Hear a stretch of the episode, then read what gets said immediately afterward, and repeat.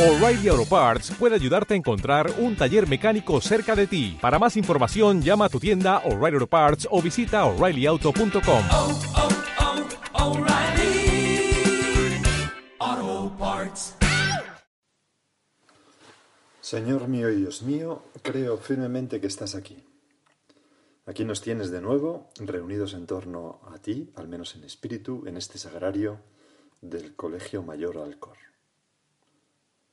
Que me ves, que me oyes, cuántas confidencias nuestras has escuchado aquí, cuántos saludos has respondido, cuántas lágrimas has enjugado y cuántas alegrías hemos compartido contigo aquí.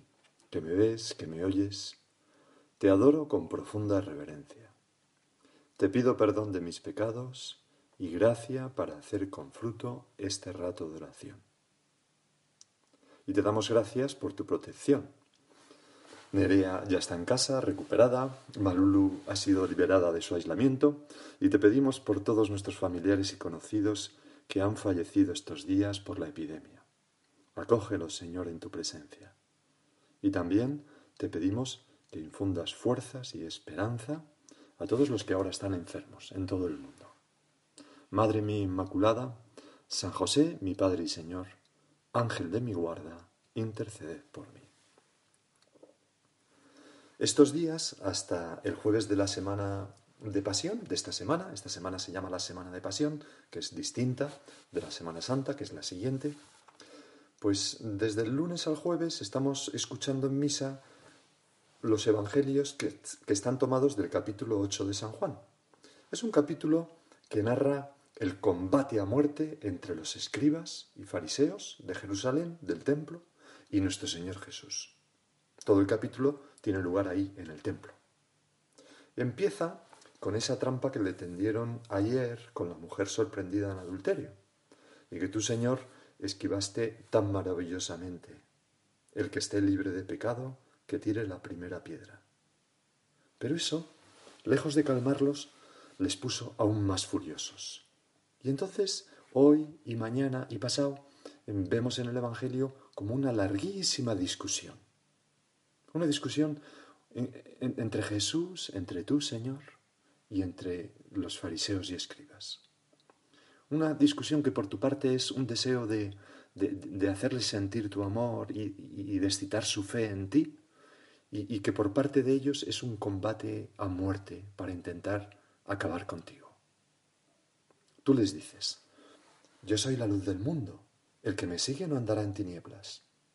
Y ellos responden, tú das testimonio de ti mismo, tu testimonio no es verdadero. Y de nuevo le respondes, yo no doy testimonio de mí mismo con mis milagros, lo doy con mis, con mis milagros. Y también da el Padre testimonio de mí. Y ellos, de nuevo, con un odio creciente, ¿dónde está tu Padre? Y así llegamos hasta el Evangelio de hoy, en que de nuevo le intentas explicar tu divinidad. Y para hacerlo les dices, yo me voy y me buscaréis, y moriréis en vuestro pecado, es decir, si no creéis en mí, y si persistís en vuestro deseo de matarme. Porque a donde yo voy, nosotros, vosotros, no podéis venir, como diciéndoles, yo soy del cielo.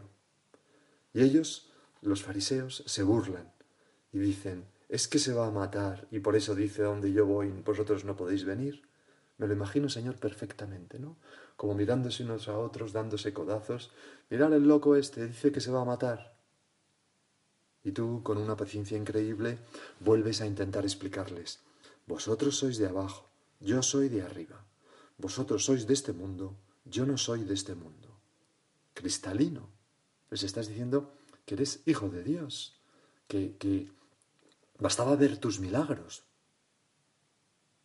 Os he dicho que moriréis en vuestros pecados, sigues diciendo, porque si no creéis que soy yo, moriréis en vuestros pecados. Es como si les dijeras, por favor, creer en mí. ¿Qué más tengo que hacer? Y ellos escupen unas palabras con rabia, que son, ¿tú quién eres? Es como si dijeran, ¿tú quién te has creído que eres? Y de nuevo, mansamente, Señor, les explicas, ante todo lo que os estoy diciendo. Pero ellos, qué pena, Señor, no entienden, no quieren entender. Y en fin, la discusión continúa mañana y pasado en un tono cada vez más furioso hasta que concluye eh, el jueves con un clímax que es eh, algo que, que dice San Juan. Dice, entonces cogieron piedras para tirárselas, pero Jesús se escondió y salió del templo. Pensaron en lapidarte. Señor, qué cerrazón, qué manera de discutir. Son verdaderamente unos discutidores profesionales. Están llenos de prejuicios. No, no puede ser. ¿De dónde ha salido este? No puede ser porque el Mesías tiene que venir de Belén, porque no sabían que tú eras de Belén. De Galilea no salen profetas. Mentira, al menos dos, Naúm y Jonás. Y como todo el que está lleno de prejuicios no entiende nada. Están siendo personas listas, siendo las personas más cultivadas del judaísmo, están ciegos para la verdad, para las profecías de la Sagrada Escritura que se iban cumpliendo en ti. Están ciegos para los milagros, ciegos para tu bondad, ciegos para la belleza de tu doctrina. Como tantas veces nosotros podemos estar así para los demás, cuando estamos llenos de prejuicios, cuando tenemos nuestro corazón corrompido, rabioso hacia alguien. No vemos ni las cosas buenas que hace, ni los gestos bonitos que tiene, etc. Y qué mal se hace sentir o nos sentimos cuando notamos eso en alguna persona hacia nosotros, esa animadversión hacia nosotros. Pues la mente de estos fariseos estaba corrompida y solo veían el mal. Dice el obispo Teófilo de Alejandría a finales del siglo IV, porque todo el mundo tiene, tiene ojos, pero algunos los tienen oscurecidos y no ven la luz del sol. Esta era su situación. No ven porque no quieren ver. No ven porque no tenían amor a Jesús. Y acabarán entregándolo para que lo crucifiquen. A ti, Señor, al Maestro bueno al que todos querían. ¿Y qué les ocurría? Pero, ¿cuál era, Señor, la causa de esto? Pues Pilato, Pilatos, en el juicio, eh, se dio cuenta de cuál es la, la verdadera causa de todo. Y Mateo lo anota así, Marcos también lo recoge, pero Mateo dice, pues sabía Pilatos que se lo habían entregado por envidia. En su corazón había celos, envidia. ¿Cuánto daño hace eso en el corazón? Y también temor a que les cambiara de estatus, o sea, que les hiciera como cambiar su sistema de vida, el montaje que tenían, que les, tumbara el chiringuito, podríamos decir con esa expresión. Por eso mm, odian tanto que, que, hiciera cosas como expulsar los mercadores del templo, que, que odian tanto que, que, no cumpliera la ley que los mismos escribas habían elaborado de esa manera tan complicada, etc. Y San Juan anota estas palabras de los príncipes de los sacerdotes cuando le estaban juzgando. No, mejor dicho, después de la resurrección de Lázaro, que se reúne el Sanedrín, y dicen, si le dejamos así, todos creerán en él, y vendrán los romanos y destruirán nuestro lugar y nuestra nación. Y así, por miedo a que les cambies su vida y por envidia, creció en su corazón el odio, el resentimiento, etc. Y comienzan a hostigarte, a discutirte todo, a insultarte y criticarte. Este hombre es un maldito, dirán en una ocasión, otra, en otra ocasión, es hijo de Belcebú, y empiezan a mirarte con malos ojos. Porque la mirada nace del corazón. Ver significa someterse a la influencia de las cosas. Ver con una mirada abierta significa dejarse impactar por las cosas. Conocer a una persona significa aceptar su influencia.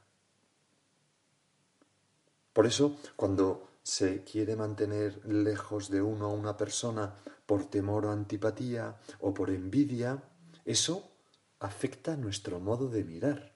Miguel Ángel, el gran escultor, decía que estaba convencido de que los ojos no solo recibían luz, sino que la despedían. Y es verdad, cuando tenemos el corazón lleno de envidia, rencor, temor, odio, pues nos sale por los ojos, nos sale por todo nuestro ser, por todo.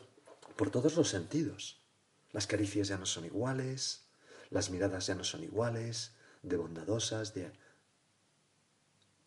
Vemos a esa otra persona con rechazo, no queremos ver lo bueno, se subraya lo malo, se acentúan relaciones infundadas de esa persona con cosas malas que pasan en el hogar, o se ve intencionalidad de hacer daño cuando no lo hay.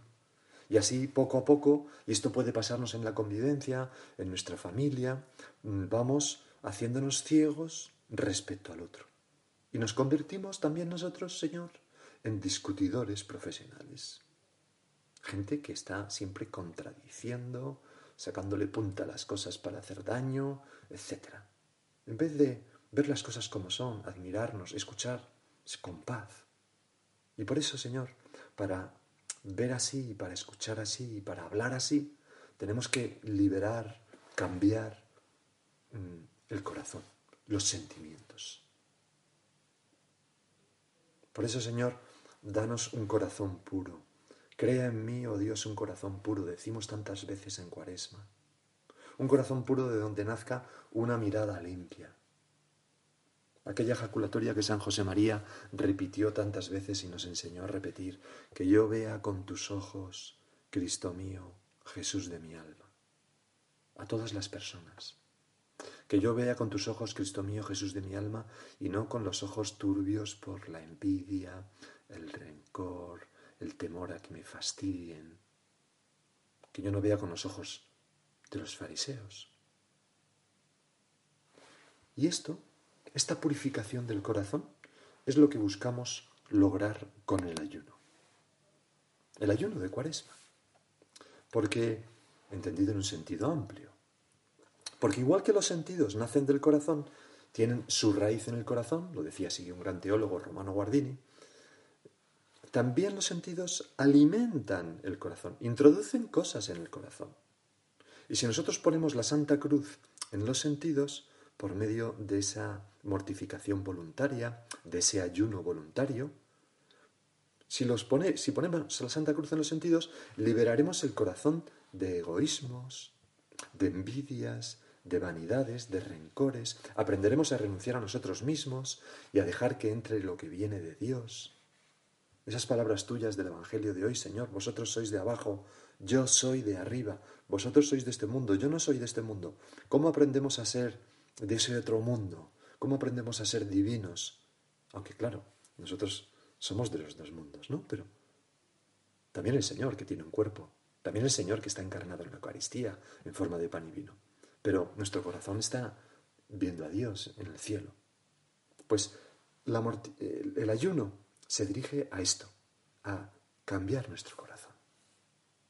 Hace ya bastantes, bueno, creo que varios años, eh, cuando iba a dar una meditación eh, en un colegio mayor, me crucé por un escaparate de un Bodybell, esa tienda, de, bueno, la conocéis perfectamente, un Bodybell.